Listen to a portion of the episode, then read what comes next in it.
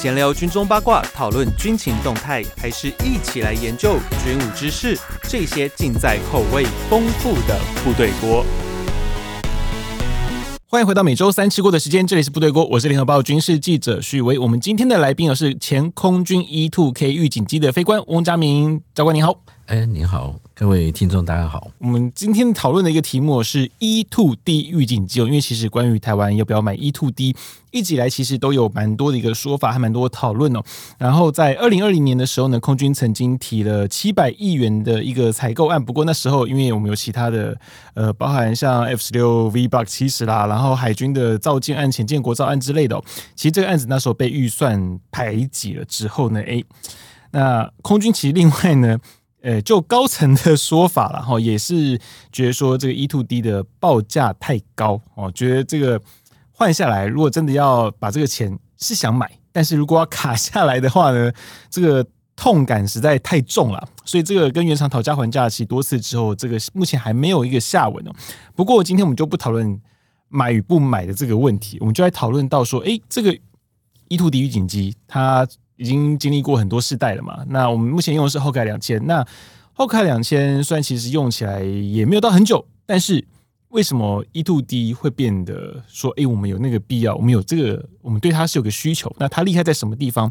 为什么空军会像是想要买 F 三十五 B 一样，那么想要买 E two D？那它厉害在哪些地方？那买了它之后，是不是诶，不是只有买一架飞机而已？其实周边还有很多东西同步的要进行更新哦。所以其实这个案子是蛮大的。我们今天就来讨论一下 E to D 哈。那首先教官想跟你请教一下，因为其实 E to 家族了，我们台湾其实也蛮有趣的。那时候我还记得当初第一代买 E。Two T 来的时候，大家觉得哇，我们台湾终于有舰载机了呢。然后我想，那时候我觉得蛮有趣的，就是因为毕竟可以折折翅膀的飞机，台湾除了 S Two 啊，大概就是 E Two，很好玩。那也都是六连队才有的嘛。是。那那时候以 E Two 来讲啦，因为其实有一说会讲说，我们台湾是不是应该要买比较大一点的陆基型的预警机？嗯。可是，变成说 E Two 在台湾适合的那个空域的范围啊，它为什么会是？特别 fit 我们这个地方的，呃，应该这样讲，嗯、就是说我们在买预警机的时候，那时候的现货市场里面，不外乎美军有两个军种是。有预警机，大的就是一七零七，嗯，好的一个架构，可是它的飞机就老了吼，是它是老的，去 modify 的，嗯，那你整个第一个就是说，你牵扯到任何这个东西卖给你。有牵扯到美国政府同不同意公售？嗯，嗯，那如果我们从国史馆的一些数位档案资料的话，事实上在民国六十几、六十八年左右吧，这么早，革革厂的副总裁就有来拜访金国先生，嗯，里面的面谈计划里面就已经在推销 E-2C 了，这么早就有了，所以呢，当时总统里面也有在提出来，嗯，请问一下，这目前的数量。呃，就是说生产的数量多少？它大概在讲是大概数二十几架。嗯，因为是 E-2C 是一九七三年出来的，是。可是它事实上到 E-2D 的时代的时候，第已第五代的。嗯，那所有的这个飞机的方式，我们刚刚也跟主持人讲过，预警机这个 E-2 型的飞机，除了基本上以舰载的飞机的尺寸来讲，它算是大型的。哦，算比较大。对，但是问题是说。它除了早，它最早的 W two F one 这个构型是从 S two 的机身去做 modify 的，所以呢，你可以看得到它这个飞机的原始上一代，它在纽约的无畏号航舰上面就一个，它的那个上面的蝶形天线是个乌龟壳，它是不能转的啊。但事实上，这个飞机从气动力你会发现，它单发动机的生存力是比较差的，哦 所以后来呢。我们逐渐从这个机身的架构去把它拉长，嗯，然后做出来一个蝶形的天线，是，所以它真正它的呃，应该是从一九五几年还呃一九五几到六几年，如果前两年它应该是已经超过了多少？应该已经有六十年以上，嗯，那每一架每一代的飞机它都在做这个延改，然后经过各种的，它的作战环境里面有在本土。大洋 （blue water） 或者是近岸的方式来做，那有关环境或者是作战环境，整个基本上是不是以我以军种来讲，就是美国海军作战是。航舰出去，E two 又部署两百海里，战斗机又在它的前面，嗯、所以是不是周遭就像很多带刀护卫、空中兵力，外加舰队防空，它就在保护的。那 E two 是不是在这个核心里面做一个调和点来的一个动作？是。那相信大家也有看过，像呃，我们上次来录的时候，是、欸、其实 Top Gun 里面就 E2 出现，但是那一集的时候，我们第一次录音的时候，那时候还没有，Top Gun 还没有，所以呢，你会发觉他们就会说，我们切换到 E2 的 picture，对。对不对？那就意味一件事情，它有可能在航线上部署说，我们有卫星的嗯征兆，或者是其他的这个。哦，所谓的这个征兆的能力，或者是雷达掌握的能力，可以涵盖航舰战斗群的那个，对啊，因为旁边一堆是神盾级的嗯船。那 E two 的话，它也可以抓这个低高度的那个飞哦，这所有的飞机对你的入侵各方面的，你可以先期预警，这个能力是毋庸置疑的。嗯，那我们刚刚在讨论的时候，我们有强调一件事情，就是说，呃，往往就是美军在他的预算下设的时候，他会见到他的汰换的优先顺序，是一个中队谁先换装，你就倒过来的话，就变成说，当我有下一代预警机要换的时候，往往就是 最旧的最旧的就要先先淘汰。那飞机的寿命，哦，它当然是机身的价格会比较久，嗯，可是呢，飞机上航电装备的寿命会比较短。诶，会不会变成说，随着那个现在时刻？时代的科技在演进哦，你看以前我们一只手机可以用个五六年，然后现在手机可能两年就要换。预警机是毕竟它是一个很强调数位化的一个武器哦，会不会变成说它更迭的速度其实有逐渐逐渐的在变短？对，有，其实是有的哈。因为 E two 型的飞机一直到 Hawkeye 两千的时候变一个 COS 的这个架构，要不然早期的话，国防的电脑语言它是一个比较封闭的架构。对，等到 Hawkeye 两千的时候，它变成是个。商商规成熟型的架构，去从他那边就做测试，嗯，所以它扩充性就会比较好，嗯。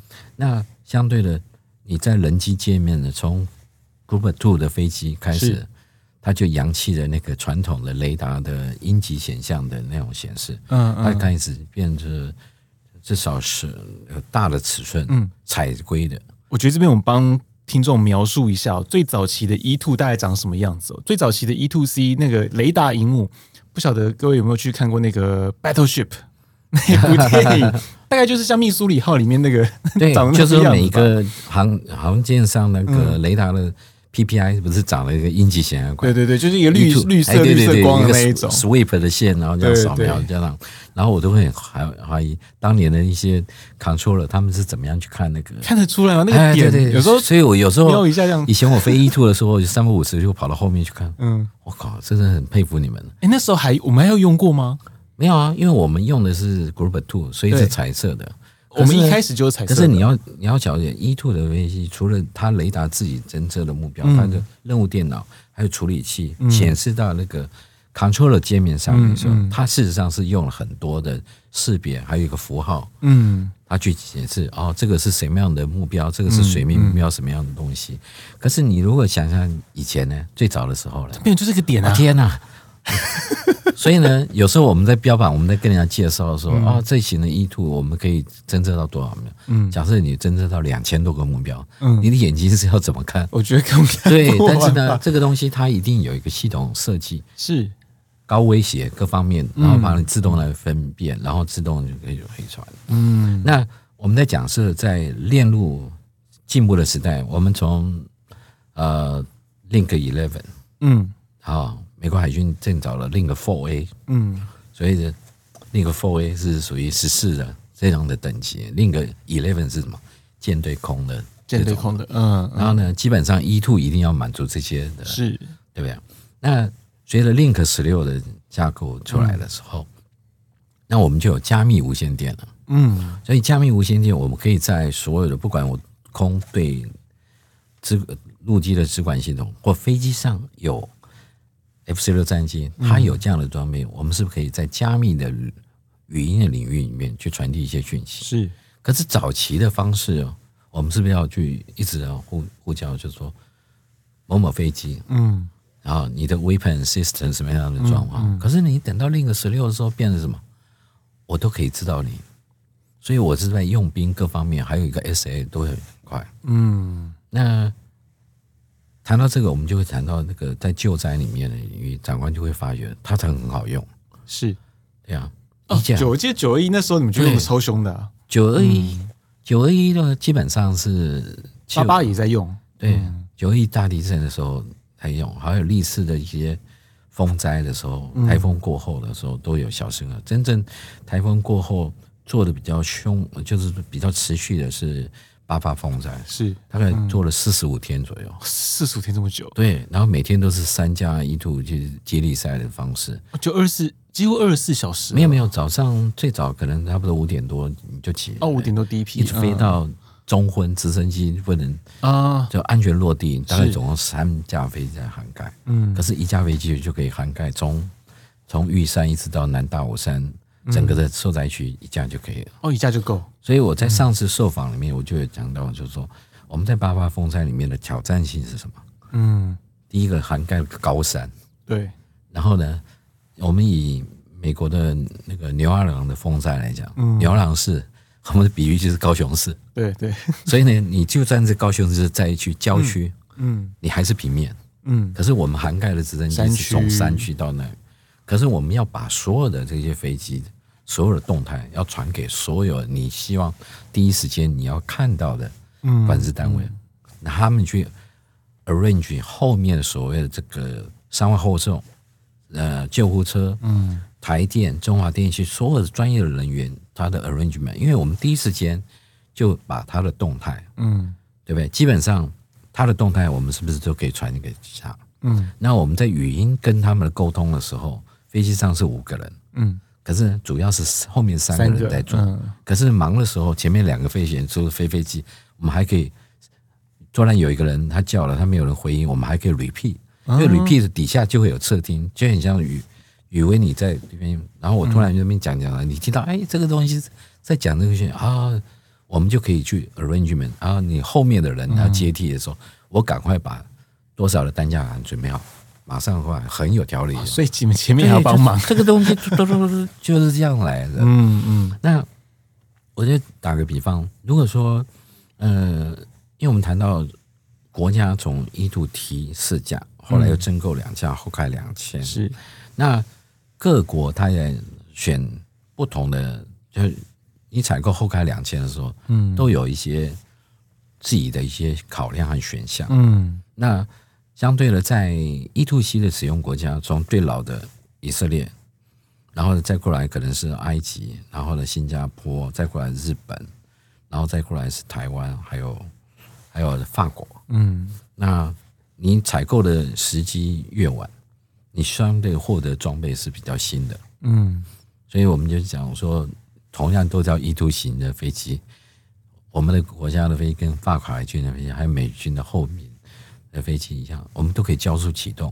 嗯，可是早期的 E2 没办法，哎，它的发动机是用幺三洞发动机啊，只是序号的不一样。可是呢，幺三洞可以交速启动，它 E2 就不行。嗯，请问这个设计是不是？很很有意思，是，所以等到后面我们买了两架后盖两千的时候，嗯、我们就会着手在飞机的装备还有性能上一定有差异嘛。嗯嗯，那我们是不是会评估说，我们是不是应该把机队整体的去做整个去提升提升？所以我们就会有前面四架飞机的提升的案子。嗯，可是提升案子的时候，部队在使用或者是在美方在跟你聊的时候，他一定会有持续延改。嗯。所以小的延改就是像一个 ECP 的一个方式。是。是那我们刚刚也在讨论说，我们早期我们在获得某些装备的时候，像人员各装，嗯，我们就牵扯到采购的时候，往往就哎，我采购一个飞行员的各装躯体套带，他我们以为是一套的，嗯，但事实上你很多一套的上面有一些金属的五金配件，它是分开采购的。啊，他不在那个清单里面，他不在这个采购里面。可是你在美国受训的人，他就完整了。嗯，因为什么？都是他们在那边，因为他 package 本来就有。对，他 package 嗯，所以呢，当你来的时候，你假设从美国第一代回来的时候，嗯，他假设有 spare 八套，嗯，你这八套是不是可以马上就可以用？是，但是其他的人呢？你国内训练要换装呢？而且你还要再编预算哦。对，那我们曾经有焦虑过，有一段时间呢，早上飞完的人，嗯，我们在屏东基地，嗯，两部车，就是说下午要飞的人是，然后他的各装还在早上飞的那个，嗯嗯，所以我们两部车还在大屏交换哦，对，在那个南北的停机坪的滑行道旁边停下来哦，我知道那个地方，哎，推推。啊！赶快把你的那个身体上的脱下来。你们是留下买路财的概念吗？对对对，但是事实上我们在穿的时候，你会感觉到人家上面还有满满的哦身体的温度，然后呢外加那个盐分还在上面，然后再加上床。所以我就跟你讲说，任何一个案子，嗯，你只要里面有个小细节，你没有办法说马上的。无缝接轨，你就会产生这样的情况。其实建案的人真的很辛苦哎。所以呢，嗯，一旦这个东西做了的时候，包含就是我们后面那两架，我们在买的时候，我们事实上我去国外换装，嗯，我们也是计划，管从选项会议，然后写出口换装计划各方面，我们都参与了，嗯。然后呢，飞机回来的时候又我延后半年，为什么延后半年？嗯，为什么延后半年那一次？所以要整合另一个十六。啊，所以你就会发觉一件事情，就是说。如果另一个十六要整合的时候，它也要飞车，嗯，可是你会发觉一件事情，它为什么要飞车？那同样美军也在用另一个十六，是，其实就是什么？你的 function 各方面，第一个有不同哦，你没有空中加油能飞机，嗯嗯，所以呢，在 Link 十六里面，某些 function 你可能就用不到或怎么样，这种好像感觉上像不像是你付费给人家？你要买一个解锁的概念，我要买一个豪华版。可是你事实上你就变成说，你的所有的 function，假设有 option 多少多少多少，嗯嗯。可是美，可能美方基于他自己的战略的考量，他觉得某些东西你是用不到的，或怎么样，而且是不是你买的这个东西？但是基本上这些 know how 是不是你的学习过程？是对不对？那至于说你要不要买 E-2D，嗯，这就牵扯到使用的需求。我讲的就是说，美国海军一定是第一个要使用的需求，它也体现到所谓的这个航天科技还有整个的威胁是逐渐升高，所以呢，他就决定。可是事实上，隔厂在研发后 E-2D 的时候，就其实同一个时间，我们在美国，嗯，是在接受后开两千的换装，是，所以那个时间是二零零四年。就是刚刚有听到说，其实，在你们接装那时候，盖两千的时候，在弄 E two D，可是其实美方对于 E two D 是有一点犹豫的，这个状况吗？应该是说，隔厂在做先期的研发，他一定有拿到所谓的这个先期研发案子的经费，他才能做嘛。是我相信现在这种国防大厂自己掏自掏腰包做，就不会了，他不会了。但是呢，当时隔厂也有经历有一段时间，嗯，美国海军的。态度是不明的，很暧昧哦。对，很暧昧。所以呢，你在 YouTube 上，甚至你可以看到隔厂自己拍的影片，抢救 E to D 的计划。嗯，来自于各阶层，工程师也有，还有现场 worker 的都拍了一些影片。很少看到有这种工厂自己的拉票的哦。对，但是事实上后来呢，你在航舰上，因为我我要打个比喻，就是说 E to 为什么这个尺寸？嗯。它就在航舰上那个升降甲板的尺寸，嗯，所以理论上 E two 它一直在换发动机，是。从幺三栋的四这同样的发动机，可是它的马力大概四千六百，嗯，手马力，可是呢换成 Group Two 的飞机，它换成四两拐的发动机，嗯，变每一颗发动机五千一，嗯，所以五千一这个发动机在在模拟单发动机，它还是可以可以很猛的发生的，嗯，那相对的，它迁就这个航舰甲板的尺寸。所以它的主人和鼻轮的那个前后的距离，它就变缩短，对，很短。所以你飞这个飞机的时候，超像那个 F1 赛车的，嗯，庞大的马力。可是你光叫 training 一个初学者，光他能 handle 那只野马，嗯，这就是让我们买一台 Mustang 给他。而且因为它的前后的那个轴距很短，所以变成说你们会不会在地面上 taxi 的时候，其实困难度很高。那时候不算。因为你还有一个比轮转向可以去 handle 它还好，嗯，但是呢，你推油门的时候，像罗云讲的起飞冲滑效应，嗯，在这个时候就非常的明显。然后你说在起飞起飞的时候，如果你嗯。你的舵没办法右舵没办法顺势的去推油门，对对对，推油门的时候，顺便把你的右舵去然后它飞机就开始就跟蛇形一样。对对对，对。所以呢，这个东西你就要花很多，那更不要说空中的 maneuver，嗯，这个阶段的时候，你你好像牵一个野马，嗯。所以呢，你像以为你飞很多模拟飞行，嗯，你看过哪个飞机征求仪会一甩动了油门？动了油门，征求仪会就飘，通常都不太会动那么大。但是你知道那个球征求仪的球会到哪里去？会到哪？收敛油门，征求仪是到旁边去。哇塞！对，所以这些东西在初级的训练，你就要花费很多的时间。可是你挑的人都是前面至少换过幺幺九、幺三洞，或是 S two T 的那些人。可是呢，大家都经过一个痛苦的学习历程。嗯，因为这些飞机这样，那美军想不想改？他也想改。嗯，他有个 proposal，像后盖两千换了一个 FCC 电脑，数位飞超电脑。是，当时我就啊，数位飞真的有比较好飞吗？我在想，很好奇这种。哎呀，他 flight control computer digital 的，哇，好像很厉害。对，结果呢，他跟你讲说，我们这个东西有验证过。嗯，A ten 这个七零年代的的飞机，我们换一个换一个核心的电脑，飞机就飞了，好像很好。但是呢，对不起，它的飞超的那个操纵面还是液压加钢绳，液压钢绳，对对对。所以这你飞的感觉后开两千还是一样。所以没有变成 fly by wire，他曾经有一个考选项叫换成 fly by wire，哎，所以呢就变成说你有一个很棒的 computer，嗯，可是你的四肢还是 头脑变厉害，但是还是所以说为什么我们讲说我们在这个如果有兴趣，嗯，就是有这个机会，你接触所谓的购案选择，他们说这个就很重要，哎，对，因为。因为我们刚刚在录音的时候，我们跟宇威讲说，在同样买后开两千的国家里面，我们国家买的是豪华版，嗯，我们的比较好。然后法海军买的是阳春阳春版，嗯。然后呢，埃及它也是二手的，嗯，它也是买阳春版，嗯。然后日本的话，我就不太清楚它是哪一个啊，除非你今天看到日本航空公司公布它里面的，如果他弄拿的是那个滑鼠。滑鼠的，嗯。啊，那就是那个所谓的阳春。版，那个。在经历了一段时间使用的时候，美国海军一定是历史上他总是跨的比我们还更前面，嗯，所以他就走了一度低的这个构案，嗯，所以他一定会把手头上的属于 Group Two 的这些所谓的这个商规呢，就就有一种提升的这个构案，它就先扬弃了，嗯，所以一先扬弃就意味着你会被你会被丢包，嗯，我的后勤可能就不支援了，嗯，那。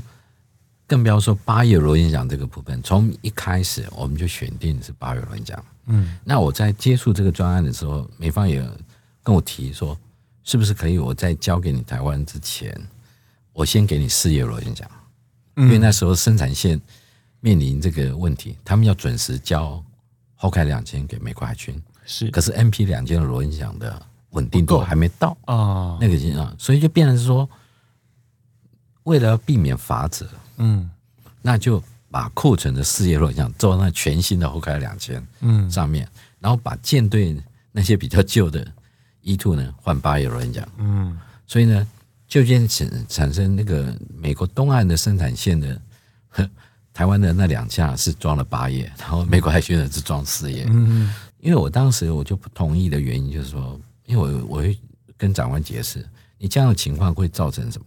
你用四页的飞机接收。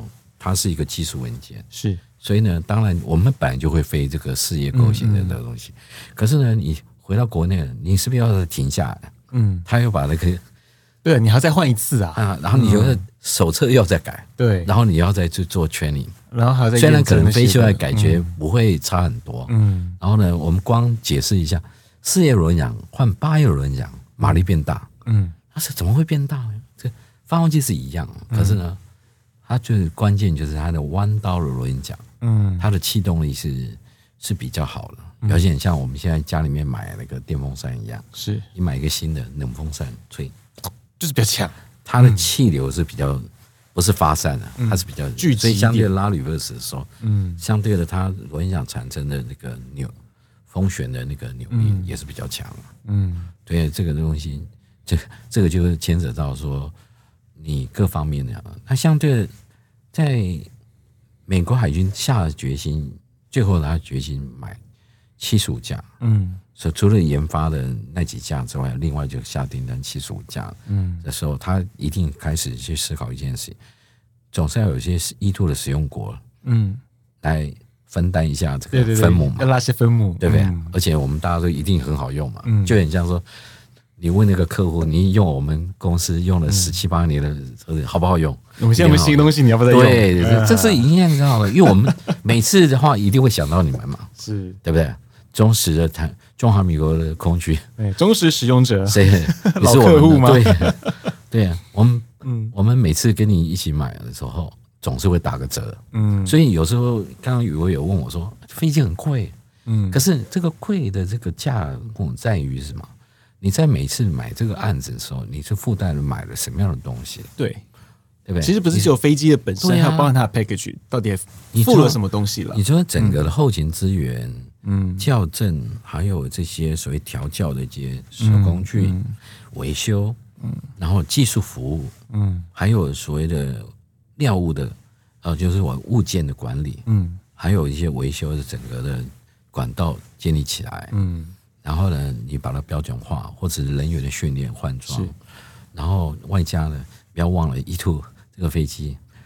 它的软硬体也要有一个专属的实验室去做一个维护，它需要实验室去维护。对对啊，哎，这个我这个过去是没有听到的。嗯，期待将来军方会 会把它当成是一个，就是所以类似像一个可以在公开的领域去去了解一下 E2 整个的动能。因为事实上，飞机的其实它复空间是有比较大，空间是有限的。可是我们在一些这个各级长官指导的时候，你总不能。每次都请长官去塞在飞机里面去，是是看，当然就是亲自体验这个飞机的操作性能，当然是有一定的。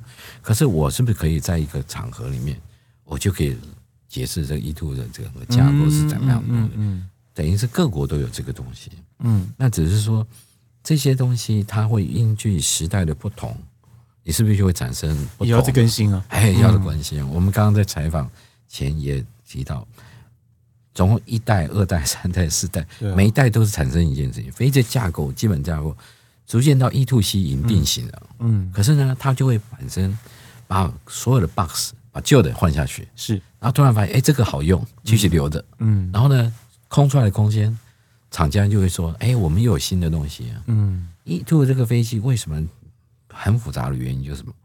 我除了飞机上是给人员的空调之外，嗯，我还有给机器吹的。是。因为我们在上一次我就有解释这一段。哦，对，那个进气口那个地方，对，嗯，散热嘛，是。那么高热的东西，嗯，它我就要需要散热，嗯，可是呢，我是不是我要去把精密的东西的湿气把它带走，排出？对。对，所以呢，在亚太地区，我们刚开始搞不懂，那么热的天候，你你开启系统的给空调吹，给机器吹，航电这个武器系统吹了，你要先得热气，嗯，就是要加热。是，然后加热到一段时间才能开冷气，开始它只是 cooling above，可是中间的所有过程，你知道吗？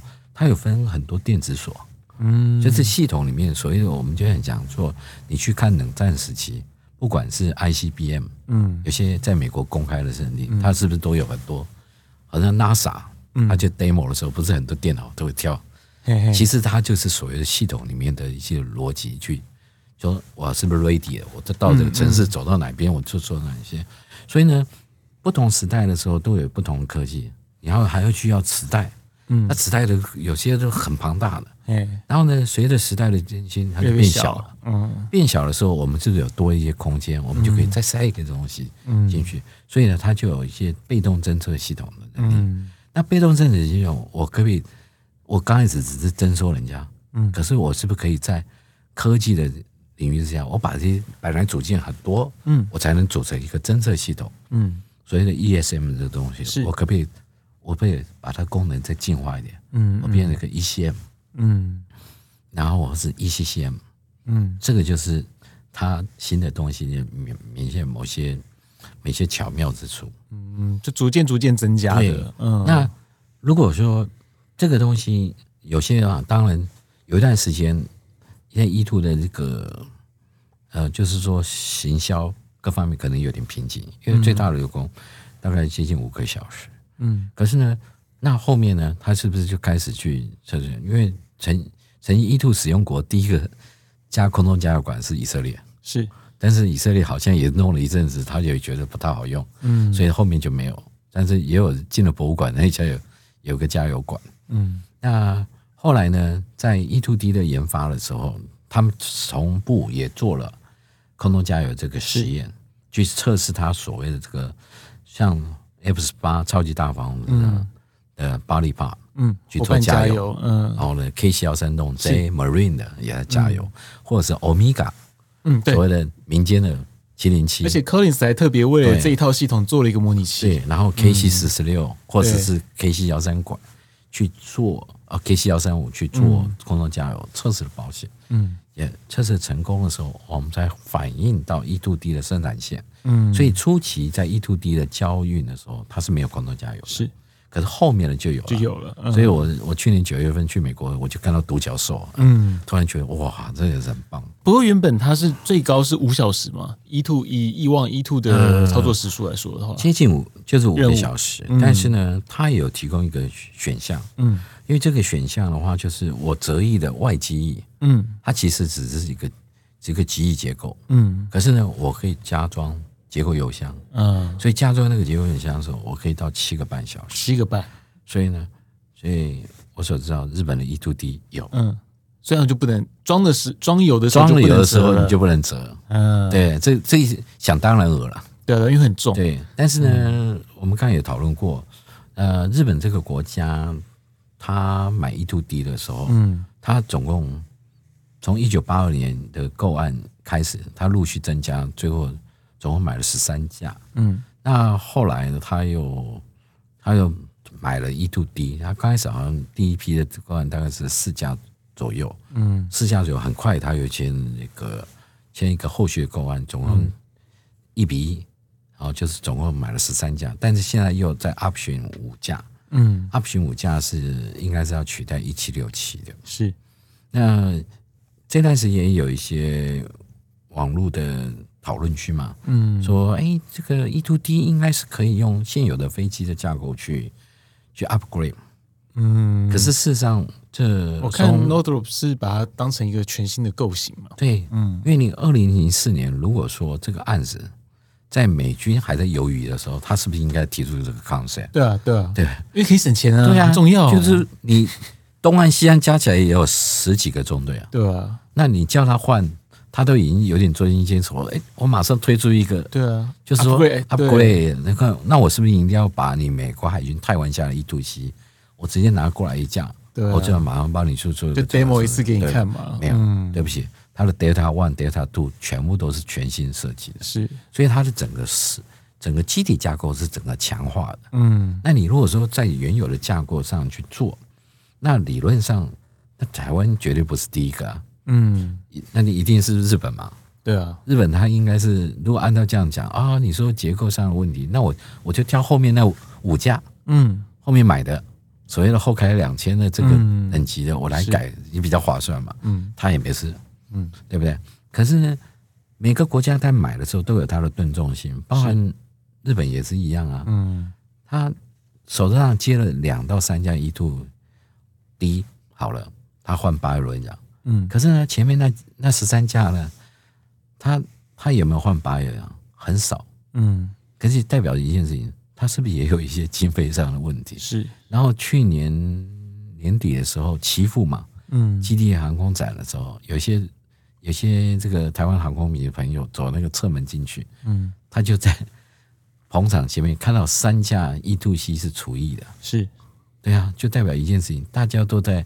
也有人问我啊，那为什么应该是应该除役应该是那个四五一吧，就是日本的第一架吧？嗯，结果他反而不是第一架，他是后后面中间的一架。嗯，那我就说这种原因有可能是什么？是米沙瓦那个中队先换，嗯，所以他一定要把他手头上的比较差的飞机先拿下来，先拿下来，或者是刚好那个飞机在他的阶段性检查也觉得啊。对，对不对？我们就省钱了嘛。对，要做大修的时候，那就跟他说拜拜了。嗯，对不对？刚好可以省一笔。然后呢，连雷达天气罩也用个防雨罩，就把它摆在外面，对不对？嗯。当在录音的时候，我们也讨论过，往往就是 E two 的这个美军的使用，它就分东岸、西岸。嗯，啊，这个这个使用，但是它通常是配合航舰整个一起去去是就是部署。那在内华达的时候，它有它不动这个学校，它是牵扯到美国海军的高阶战术做一个组合训练。嗯，那我们通常会把在驻日的这个飞机是比较旧的构型，嗯，可是呢，美军也有想办法再把它手上最旧的 Group Zero 的飞机汰换下来，他把 Group Two 的给它换上去。嗯，那后来因为东北亚这个局势整个就开始复杂了，你也知道北韩的威胁，嗯，各方面也比较多，所以呢，他后来就考虑直接把美国本土换第一个换后开两千的那个中队，嗯、直接叫他们两个中队的飞机直接对调对调。哦、其实这个东西的感觉就是很像威胁性比较强。啊，飞机好不好用？好用，那么然后把这个摆过去，其实那个意义就很明显，这是很远很明显。那魏家后来那个呃，就是等到一度地的飞机出来的时候，我们有顺序。我们就刚刚有解释过，嗯假设你有十个中队，你的换装顺序在上一代你是一二三四五，嗯，所以相对就会有一个中队，他在换装那个时候他是 always 是最后顺位，是。可是呢，等到换他新的时候，他又他又变新了，嗯，对不对？因为这个牵扯到后勤投资的一个经济效益，你不可能说换个三年四年我就教你再换一个东西。所以呢，当这个 E-2D 的部署的第一个中队的时候，他又觉得这个这个威胁比较大。所以呢，他又直接叫幺幺五中队回到美国本土，嗯，他叫 VAW 一二五到到驻日到部署在延国，嗯，然后就部署了五架。后来呢，美国太平洋司令大概在一年多前，他有个谈话里面就讲，他不是赞许中共的歼二十这个逆重的飞机，嗯，飞得不错，但是我们都有掌握，嗯，那后面他都有提到一三的状物机务状况是不好的。其实就暗示那个，暗示他两个嘛，他们抓的嘛，Option One 是我们可以掌握，谁掌握？E-2D 吗，E-2D 可以掌握。另外当然是有 RC 幺三五或者卫星或者各方面都会掌握，我们可以掌握。然后第二段他是来帮一三这个争取一些预算，嗯，所以美国空军最后去讨论，他用了一七一七这种飞机，嗯嗯。但是一七这个飞机，我们对我们的了解，澳大利亚是第一个使用的客户。是，但是他波音交给他的时候，在 IOE 的阶段的时候，就是他有个初级 IOC 的初级战略达不到他的目标。啊，所以波音罚了被罚了很多钱，哎，所以呢，那时候有一段报道说，他把他商业飞机的这些，这就是你卖飞机的时候也赔到那一那个不容易所以代表说，你每个案子里面事实上都有一些。系统整合的风险，嗯，同样一个七三七的飞机，你要装那么多的电子装备，那你相对它飞机上的电力装备输出是不是很多？是，然后你要在系统上机体挖这个挖那个弄那个东西，每个系统在发射或者是接收的时候，会不会有系统干扰的问题？嗯嗯，然后相对的，你设计的规范是这样，你有没有达到？嗯，所以一旦这个东西你没有达到的时候，我也这样按时这样弄。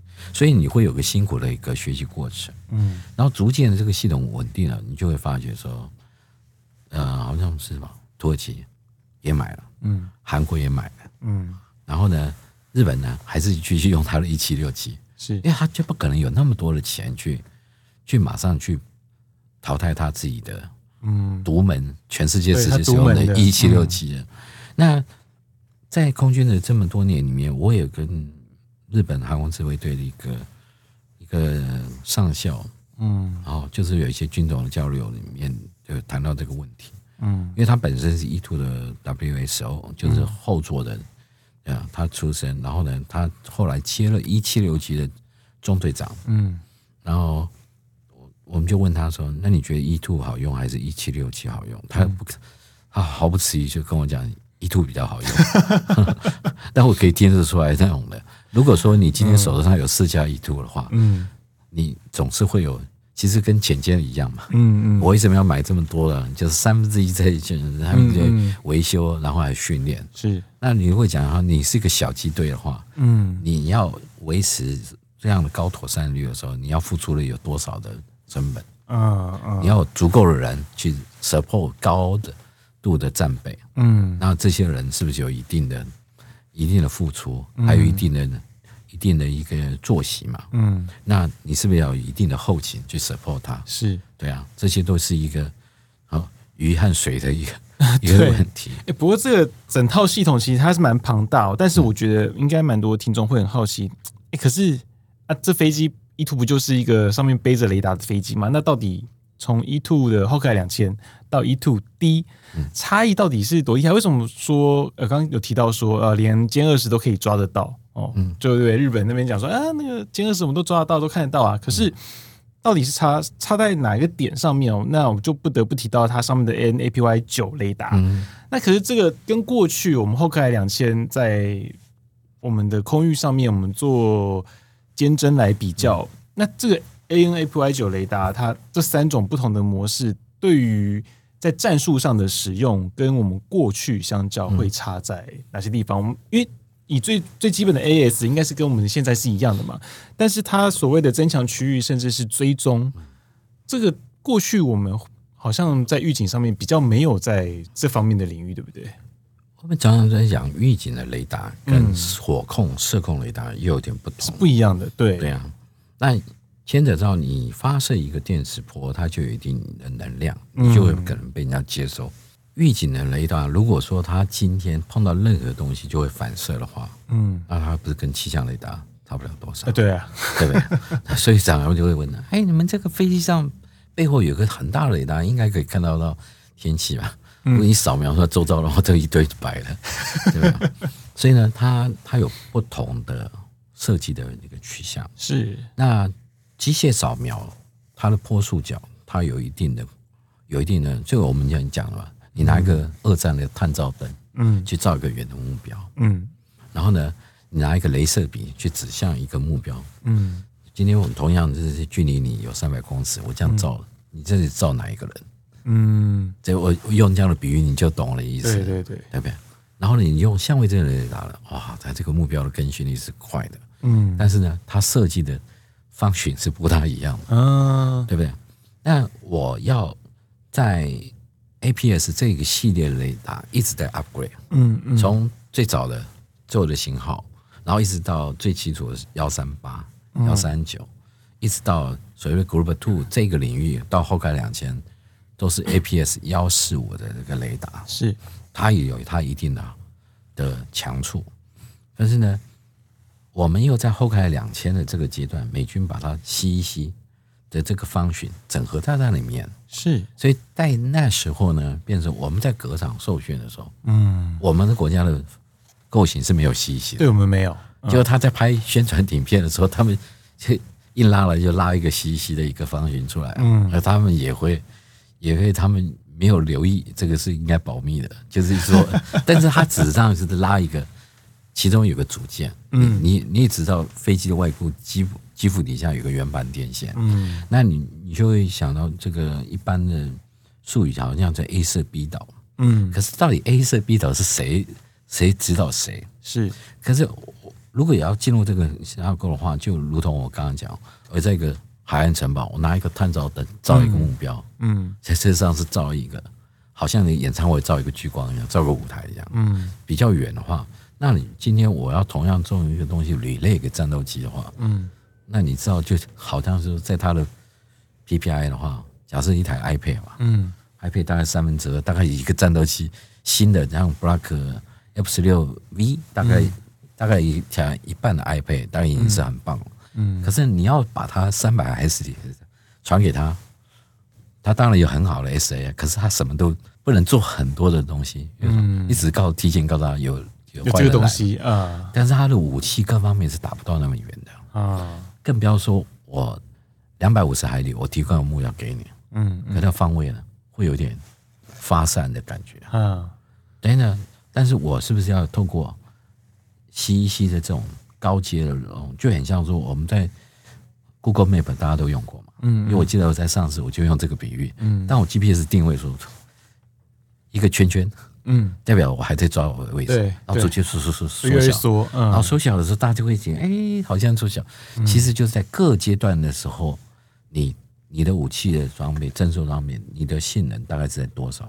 所以你是不是可是我要同样把这些东西在不同的帧数上面把它投射到我们这个整个空防领域的这个核心中枢的时候，嗯，你不觉得说同一个目标会产生，就是一会在这条路，一会又上那条路，尤其有不同的征收装备同时在共同图像的时候，所以我就要用一个 CEC 的一个东西，就把它所有的东西 precise，嗯，所以呢，你就就弄出来一个很像 Top Gun 第二集那一段。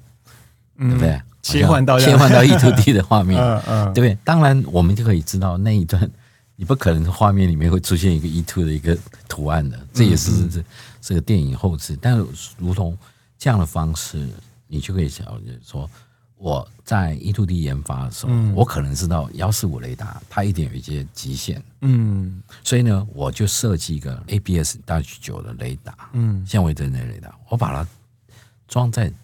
雷达天线，碟形天线，一半一半，对不对？对，一半是 IFF，然后一半是阿丽萨雷达。因因因为传统的这个碟形天线，其实你把它切成，然后你会讲它是 Yaki 天线，嗯，就很像传统那个电视的那个，是它把它串烧了放在那个碟形里面，这样。所以呢，它有雷达，还有 IFF 的天线的天线波束角。那两个雷达的波束的宽窄，它基本上你在网络上有兴趣你自己慢慢找。嗯，那随着这个我要把电子相位阵雷雷达放在那个雷达天线，变成双工的，是。所以，但是我们一定要解释清楚，嗯，雷达天线转不转？它会转吧？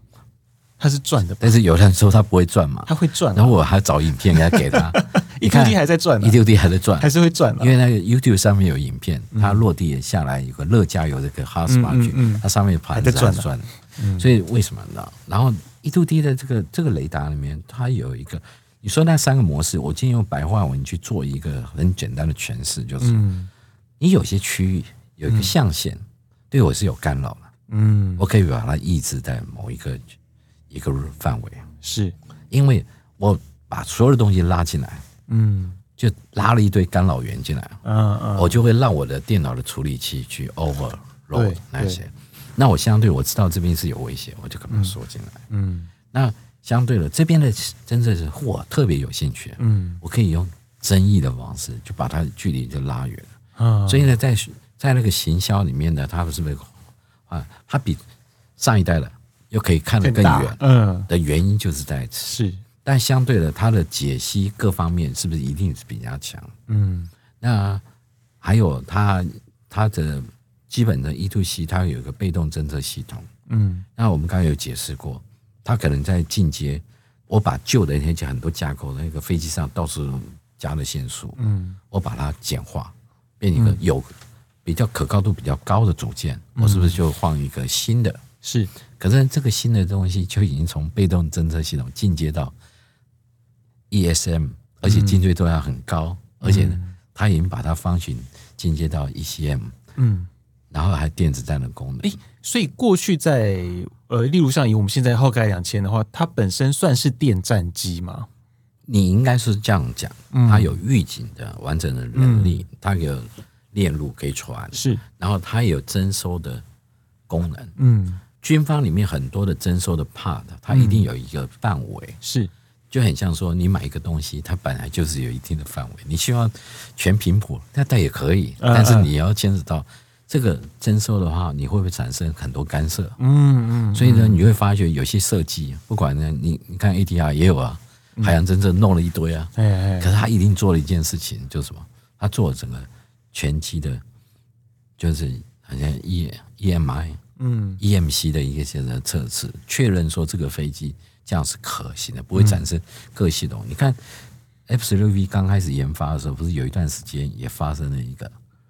它的雷达会不会干扰其他飞机上的其他的东西？是，是啊，你也要去做一些特设计的，免得自己打自己不是很麻烦。对啊，然后我我去看美方的 E two D 的话，我有看出很多的 细节问，就是说对一个飞 这个飞机飞了十十六七年的人，嗯，你只要近一点看到，其实也不是啊，你这个东西敏锐的触角，你马上知道，哎，它有 CEC，嗯，然后后来仔细去看的时候。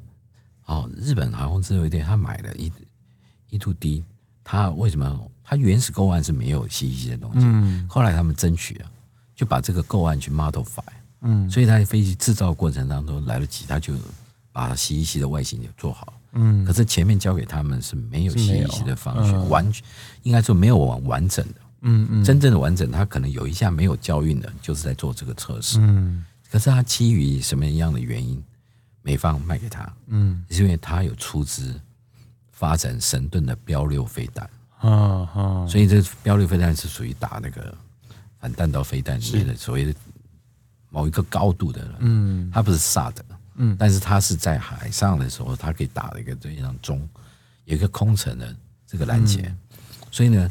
他最后他有卖给他，嗯，那相对的你要有信息你还有一个，您刚刚有提到一个这个击杀网络的这个功能是哦，IBCS，对，对，那你才有这样的所谓的这样方式，嗯，对不对？那我是我所知道的是，它机尾底下还有一个很神秘的区域，嗯，就因为不只是在三者，就是他卖给日本的没有那个东西，嗯，可是你在原国基地开放的时候。你可以很好奇，跑到机尾，它会底下有个东西，嗯，很神秘的东西。我到那个美国那个西安的波伊马库的时候，嗯，他就把那个装用铝箔包起来，铝箔包起来，嗯、为什么要包那一块？他那个东西，我只能就是跟您说明一下，他就很像那个洛杉矶潜舰，它有脱衣声呐。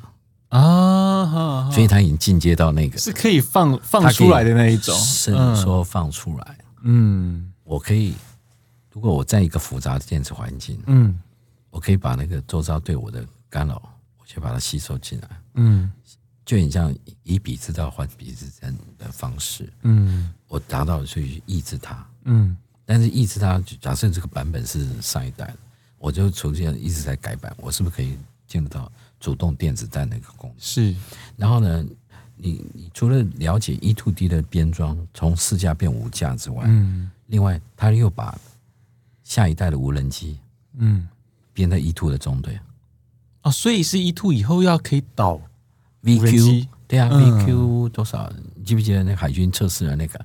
啊，前阵子还测，哎，，Stingray，他们现在在测的不是那个吗？加油机，对对对，嗯，对，但是那个方选，他把它编配到 E two D 里面的啊，对啊，你不觉得说为什么？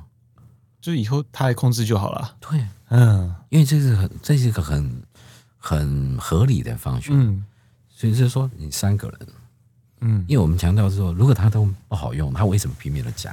对，他还其中还有一个这个有个构型选项是在驾驶舱的上面的那个位置装一个红外线侦测哦，LST，但是那个方寻看起来好像还没有弄出来。嗯，因为它的东西就是在飞的往。你飞机飞的比较高，两万到三万多尺，嗯，你往上照照那些弹道飞弹的时候，你就要很佩服这些工程师，在有限的环境之下，而且 E two 的虽然说 E two 在航舰的尺寸并不是大，并并是大飞机的，但是它在整个航空机队里面，它的尺寸算是比较小的。这样，但是要塞那么多东西也不容易。我去年九月去美国欧雪纳看混合编队的时候。嗯，它机身尺寸跟一架超级大黄蜂差不多哎。对啊，然后人家超级大方，像我们国家是非品质队形，是它是直接飞到它翅膀的旁边。我操！我拍那个照片的时候，哇，真是，真是感觉这个战斗气息，很有战斗气息。哦，那个俄罗斯的这个战斗民族可能要换美国人。哎，不过刚刚这个他们这个构想，我觉得还蛮厉害的，因为。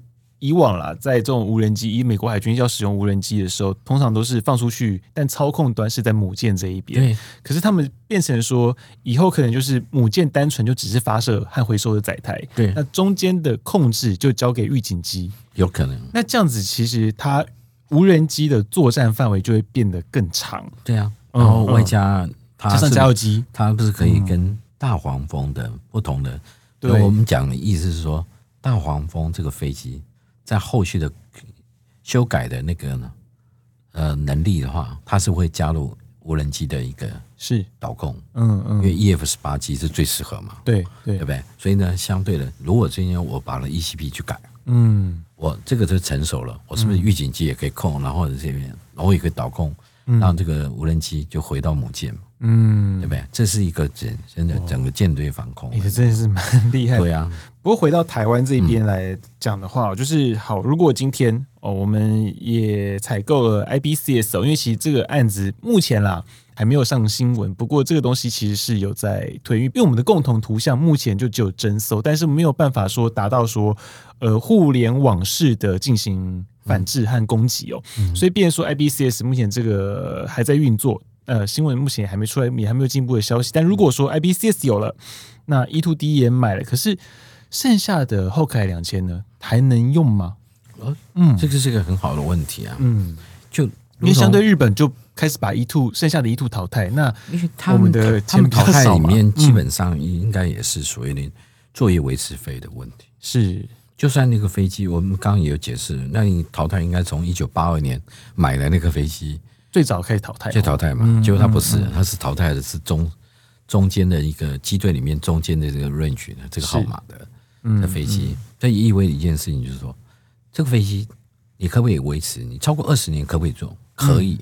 可是呢，你会越来越多的一些所谓的这个就是高价值的关键器材，嗯，来故障了，要送修。但是，如果说它不支援了。嗯，你是不是就逐渐就在这个地方去凋零了？凋零，这是可以预期的。嗯，但那如果说我们将来我们预设个场景，因为事实上我们觉得说，呃，我也看到说，哎，就空军极其最想获得的是哪个机种，对不对？除了十六 V 的 Block 七零之外，另外就是有一度 D。是，那我们讲假设将来空军拿到了，嗯，那你会不会做一个测试？嗯，跟原有的意图跟所有的我们现在国军的这个。嗯，所有的那个主战兵一起做个测试，是，那你会不会有相容性的问题？嗯，那我相信这个相容性不是很大，嗯，因为它都是意图。对，那它共同对外的联络的方式，嗯，对，我们可以想象嘛，Link 十六，嗯，然后呢，一定是比现在的更好嘛，或者是将来我们可以获得 Link 二十二，是，所以它的传输的定义各方面是不是都有？然后呢，它在。威胁系统上所有涉及的符号或者就是一样的，是多年的定义的，嗯，对不对？除了无人机，那 我们可能要定义一下，要怎么样的方式去做，对不对？那我我讲的是说系统上面的，嗯，所以呢，但就是会我们是不是会去测一个东西？嗯，你最大的容量可以怎么样？是可以显示到或侦测的能力是到怎么样？可以相对于向下可以跟哪些的？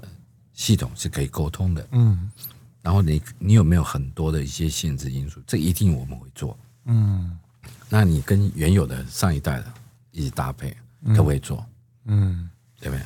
那因为我们刚刚在讨论的时候，我们就会讲说，台湾的防空的预警的雷达，地地面的固定式或机动式很多，是，可是呢，这会牵扯到一件事情，战时的时候一定会有战损嘛。嗯嗯，那那等于是我们的防空网就有有空隙了。是，那我们是不是要靠预警机去做去弥补？嗯，那要多少架可以把它可以把它补起来哦？对，我这个是个很好的讨论嘛。嗯，那就很像说台湾有危险，嗯，美国会派航舰战斗群几个来，是不是一个很好的讨论嘛？嗯，如果现在中共有有航舰了，他开始做反。去是反介入的，嗯，那是不是美军要评估？嗯，要多少个航空战斗群？对，哎，那相对我们国家是不是也会面临这个问题？是，所以你在下一代在买 E2D 的时候，嗯，你是要一比一的去替换吗？嗯，还是你要比这现有的数数量再多一点？嗯，因为多一点就意味着一件事情，你的战备还有持续战力是增加的。嗯。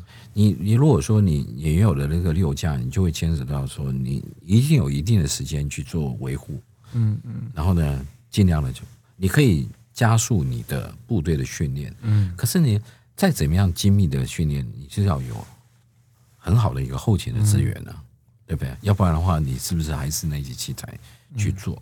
这个东西就是你的上中下游的可以考量，但是呢，你从你如果说你。在某个环节之下，你有一些没有配合起来，你就会产生我们刚刚讲的那种情况。嗯，对啊，有高科技的东西，可能因为你缺了一些什么东西，飞机就摆下来。用了。对，这个东西是这大家可能会觉得说，这个因为事实上三 F 三十五有没有？嗯，今天要不是他们美方的神器，或者你才会说，哎呀，数百项什么这样的缺点。可是这个数百项缺点是一次发生吗？还是它系统累积所产生的东西？有些是属于软体的版本，就是这个版本我还在测试研发，所以我就会限制它的某些功能。是，可是我等到这个 bug 我把它 fix 掉的时候，它这个就少。但是你如果拿一个书面资料说哦七八百项，嗯，它事实上是没有那么夸张，嗯。但你你相信那个 F 二十二，在一年多前我们跑到美国 Nellis 去看，呃，那次航空秀，我是那时候其实想法的，再不去 F 二十二要淘汰了。可是呢，他们军国防美国国防部提出来的是说，他要淘汰一个中队 F 二十二，嗯，那就代表。他是步军队那一批，嗯，所以它的定义，它的武器的软体版本可能就是早期的，所以它的 function 就是有一点限制啊。可是那时候呢，你你现在在在花钱去把它 modify 到后面的批次，要花很大的钱，嗯，那他们可能会去思考，没有那个价值，把这个这个部分把它省下来，去把第六代的飞机去弄。啊啊。可是呢，美国议员的想法就不是这样，是。这个万恶的中共。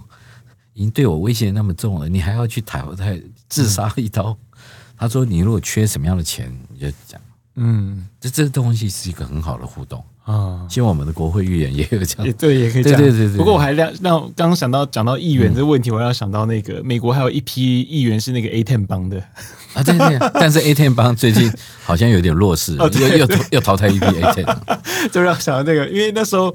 美军一直有在思考说 A10 要不要被淘汰的问题，因为毕竟那个像阿富汗的问题解决之后，这个东西到底还需不需要继续存在这种密接支援的攻击机，嗯、还是说这个任务直接就回给陆军就好，空军就不管？就因为毕竟他们还有其他的飞机嘛，不见得说我非得一定要 A ten。